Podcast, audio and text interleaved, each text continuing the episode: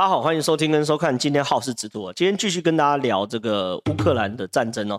上一期我先帮大家 review 一下，呃，上一期其实讲到说俄罗斯打了如意算盘，彻底破碎。他们原本认为在四十八小时到七十二小时之内就把基辅啊、哈尔科夫等等大城市全部吃下来之后呢，逼乌克兰总统泽伦斯基流亡。那流亡之后呢，他们就可以建立伪政权。那结果呢，这个如意算盘破碎。为什么破碎？因为乌克兰军队真的能打，而且他能打原因是因为。并不是说他们都是这个战斗民族，所以很能打。原因是因为其实乌克兰军队早就已经在长期哦，这美军从二零一四年克里米亚战争危机之后呢，乌克兰呃美军就开始有计划的训练乌克兰，把乌克兰训练成呃在派驻在东欧的一支美军哦。OK，所以说这个包含标枪飞弹等等的，确实啊，美制武器在这边立了非常大的功劳哈。那接下来我们继续再聊一件事情，就是说那。目前，普丁现在走到了所谓的阵地战，就是跟我们上次跟大家聊过了嘛。他决定看起来已经放弃了七十二小时的闪电战，因为这个闪电战被乌克兰军人打下来。那他们开始做所谓阵地战。那我研判是沿着这个扎波呃涅伯河，哦，我研判是沿着这个涅伯河一路往上、往上、往上，然后把整个东乌克兰吃下来，然后用更强的军力、更强的火力来打。好，那先跟大家讲一下乌克兰战争中。俄罗斯基本的军事概念呢？俄罗斯在这场战争中，我认为是做两手准备。啊什么叫做两手准备？就是说，俄罗斯的战略思维有个是非常经典的战略思维，是从二战跟德国打仗就一直留下来的战略思维，它叫做大纵深战略哦。这是非常非常俄罗斯重要的军事概念。什么叫大纵深战战略？就是说，对俄罗斯来说，他们打仗，他们强调就是一波、两波、三波、四波的攻击。那这个一波两波，他们并不是说毕其功于一役哦，他们更在二战，他们跟德国经验来说，他们会第一波是派人数最多，然后但是菜比巴战斗战力最弱的军队过去，然后呢，先消耗敌人的战力，然后摸清敌人虚实，然后第二波、第三波主力部队会放在第二波跟第三波，那第二波跟第三波才是真正的主力部队，甚至会有第四波。那第二波开始打的时候呢，打打打打，后来换第三波去打，第二波就回到后方后方休整，然后接着再换第三波上去打，那第二波回到后方休整。OK，这是俄罗斯的大纵深的战略。那这个东西呢，我认为俄罗斯已经从一开始闪电战，所以说你可以看到一开始闪电战中，虽然人数很多十几万，可是可是你会发现很多都菜逼吧嘛，对，就是说会迷路的，然后会。呃，跑去警局问路啊，普隆宫嘛，然后看到乌克兰人挡在你坦克前面，就不敢杀人的哈，这是普隆宫。你可以很清楚说，呃这并不是俄罗斯的精锐部队，就算是也是占很少，甚至我们还有看到一些状况是说有那种就是警察，他连警察都派去打仗，就是说他们很多部队都混编、混编再混编，所以说这件事情是俄罗斯的大问题，就是说他们发现一开始当人很多去吓黑加乌克兰，然后黑加泽伦斯基。他发现泽连斯基呃下不得的话，然后开始大纵深战略的话，第二波、第三波、第四波更标准，然后更强军力会介入，然后你可以看武器也越来越强，然后也开始杀人了等等的。好，那这个东西是俄罗斯现在的状况。那人家就问，那乌克兰还有没有底牌啊？我靠，乌克兰军队已经挡住了俄罗斯的第一波的大纵深战略，那第二波、第三波乌克兰有没有底牌？有，西方世界的正规军要介入了。这个是泽伦斯基在。二月二十七号的时候公开宣誓，他说要筹组国际佣兵团抗俄哦，这件事情是很天外飞来一笔。就说我我我知道我现在被被欺负，但是我我被欺负之后呢，国际佣兵就会来帮忙吗？第一个，你的钱在哪里？第二个，就算是黑水好，就算是黑水来，黑水在战争中执行一些特别任务是可以的，可是现在很显然已经进入到一个大会战。那这种大会战之中，五万、十万人的大会战，然后北中南三面包抄，说你十人、二十人的国际佣兵团，你在这个里面是没有办法起任何作用的嘛？你一定是要有意义的军队才能有可能组成国际佣兵团。但那时候我就看就很怪，你如果举组一些百人小队，甚至是千人小队，好，可是你遇到人家几万个、一万个、两万个坦克军过来的时候，你这是没有意义的嘛？对不对？所以说，因为你你各行其志，有的是。阿拉伯的佣兵，有的非洲佣兵，有南美洲佣兵，有的是美国的佣兵，然后武器也不一样，战术战略也不一样。你组织佣兵团有什么用呢？可有趣的事情是来了，当泽伦斯基讲说国际佣兵团的时候呢，丹麦政府率先表表态，开放公民哦加参加这个抗俄行动，可以去参加国际佣兵。然后英国的外交大臣也表示哦，支持想去乌克兰加入国际部队的英国人，而且说乌克兰是在为民主而自由而所战。法国的国际国际佣兵团也说，OK，你乌克兰在法国受训的士兵可以带着全套装备返回乌克兰，全套装备哦。最有趣的是这个新闻，这个是法联社哦。OK，它的内文是说，美国哈，美国允许，好，美国允许哦，他的军人去去去去参加乌克兰战争，而且是多少呢？三千名美国的志愿者加入乌克兰战争，而且都是美军现场退役的军官哦，加入乌克兰战争。那这件事情就很清楚了嘛，就说。第第二，因为现在整个战局进入到第二波了，第二波战局就是所谓的俄罗斯的精锐进出，那所以再靠乌克兰是不够的。那我们要知道一个基本的军事概念，你如果单纯的蓝坡，就算有一百个蓝坡丢到乌克兰战争里面，你也没办法打一场战争，因为那是散兵游勇，你一个人再强也是有极限。打仗所有部队，你的战术、你的口号、你的武器，甚至你的战斗观念，你都要训练过，要协同作战过，要一致后。你真的打起仗来，你才可以互相协调配合，这是最基本的概念嘛。可是为什么乌克兰的总总统泽连斯基一说要找国际佣兵的时候，英国说 OK，然后法国说 OK，丹麦说 OK，然后美军也退役，有三千名美军也退役，当以志愿者的形式加入这个乌克兰战争，这表示说这个这些人其实根本不是真的 OK 嘛，这些人就是原本就是这个嘛。我们上一集讲快速三叉戟的人嘛，有没有？早就一起训练过了，然后互相配合过了。然后呢，这一次呢，不以国家名义出兵，原因很简单嘛，他不希望把这场战争升温成世界大战嘛。他是一个有节制的方式在处理这场战争嘛。那如果普京要升继续升级成世界大战的话，那西方世界各国就以国家名义出兵哦，那会更更冲击。所以是一直在出招的嘛。这件事情是非常有节奏的嘛。你以散兵游勇过来打哦，第一大战略的第一波菜逼巴，乌克兰就把你打打回去。你现在呢，以俄罗斯的精锐部队过来打哦，那我以呃志愿军的模式，目前看来是一万六千名志愿军进入到乌克兰来跟你俄罗斯结来做大会战。但你说俄罗斯要更升高呢，那我就以国家的形式来跟你做大大会战。但这些事情呢，其实西方这些是一一一一刀一刀有节奏的，所以说这场战争未来还真的有的打嘛。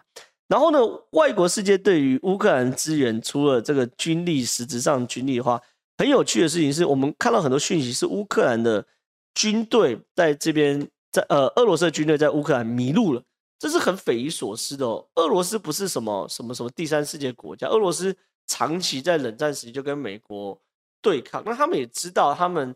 如果一旦遇到了打仗，他们不太可能去用美国的 GPS 系统。美国第一件事一一定是把它的定卫星定位关掉，然后不让乌克兰用嘛。所以乌克兰早就有自己属于自己一套的卫星定位系统。那中国也有中国卫星系定位系统叫北斗哦。所以说俄俄罗斯早就有自己的卫星定位系统，那为什么还是迷路？很清楚的事情是这边是有电子站在做盖台的嘛，把整个乌克兰盖住。那乌克兰呢？有趣的事情是，俄罗斯也做电子战来反击，可是乌克兰却有什么 Starlink？有没有？大大家可能还看到这个新闻，这是乌克兰的数位转型部长了哈，我我我戏称为乌克兰唐凤了，他叫费多罗夫了哈。费多罗夫呢，状况是这样，他写发推特给伊隆马斯克说，当你的你的公司在殖民火星的时候，俄罗斯在殖民我的国家，当你的火箭发射到。火星的时候，俄罗斯火箭在攻击我的国家，请你来帮助。哎，结果伊隆马斯克就帮助他了，说：“哦，Starlink 在里面已经 OK 了，然后呢的你们可以放心使用。”然后传为这个这个新闻变成科技圈的一段佳话。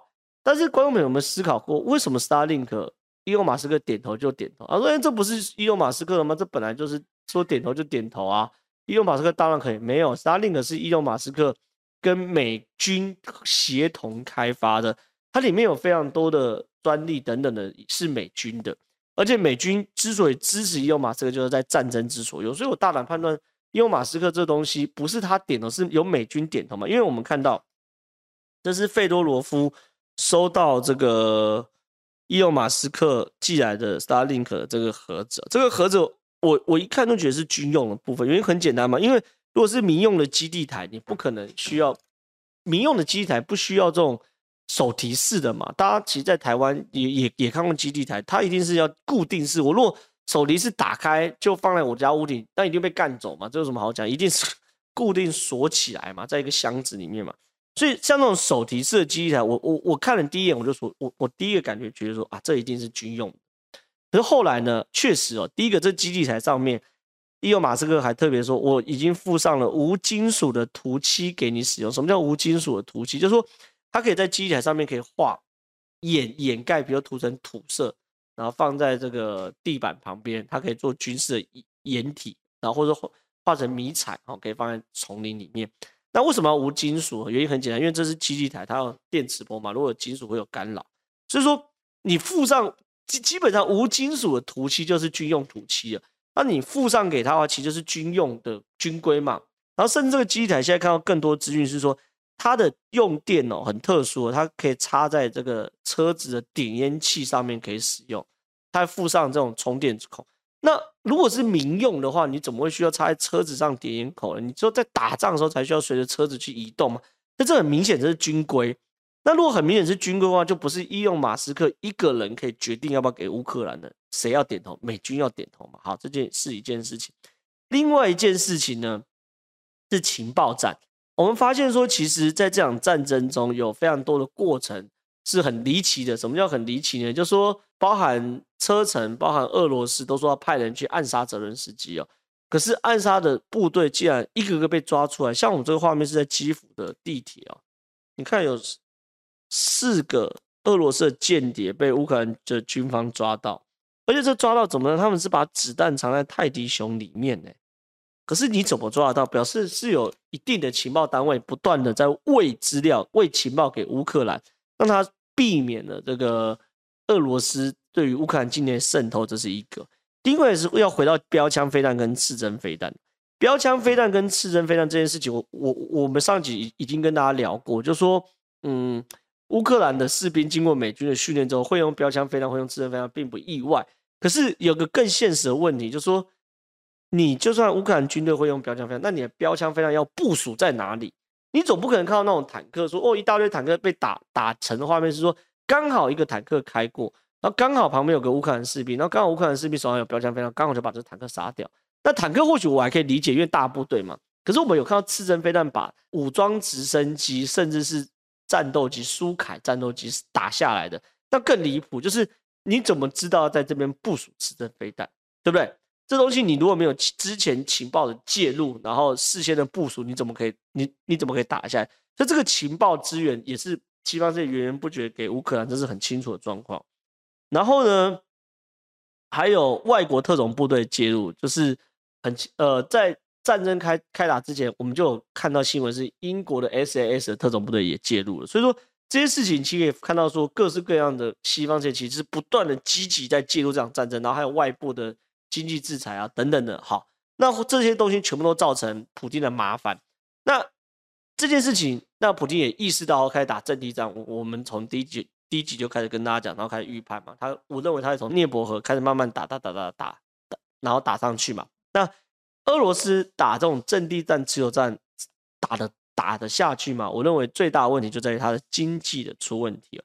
当然，我我我相信很多观众朋友都有看到很多俄罗斯经济出问题的。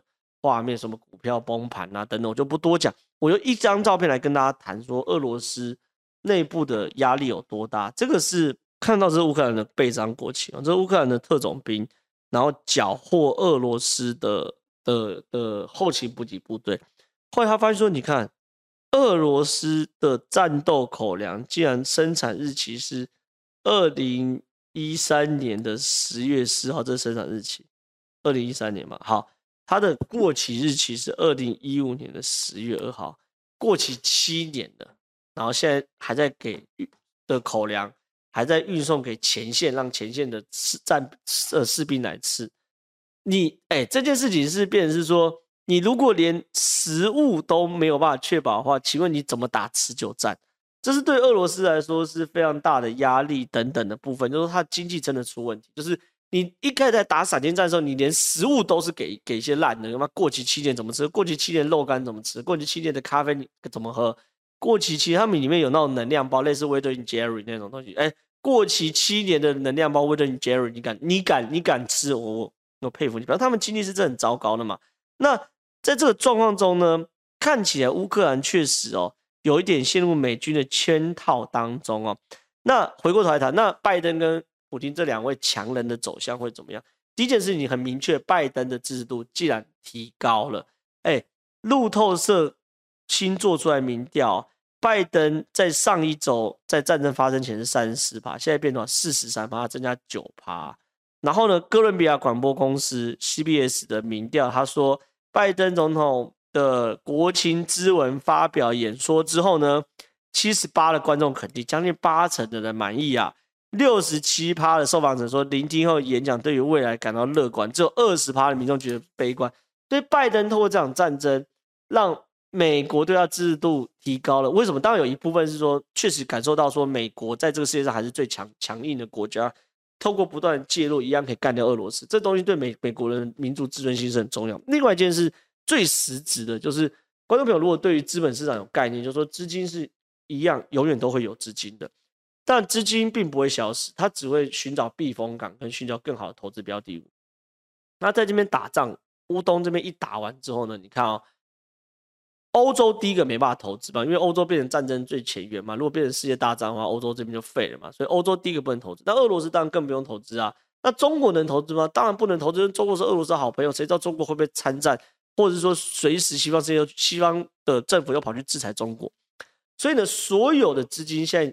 仔细去看，全部流到美国市场，然后呢，美元走强，大家买美金、买黄金，最好的避险货币；美股走强，买美股最好的避险的股票。所以你看哦，这是美美金哦，这是美金近三个月的对台币的走势哦。一月、二月、三月哦，一月是一比二十七点二哦，现在是一比二十八点二哦，已经涨了一块哦。美金美金涨一块，意思是什么概念？我们都知道美。从二十七点五涨到二十八点一，涨了快一呃呃，涨到二十八点二，快要涨一块，快要涨一块，涨到零点七点八块。意思是什么东西呢？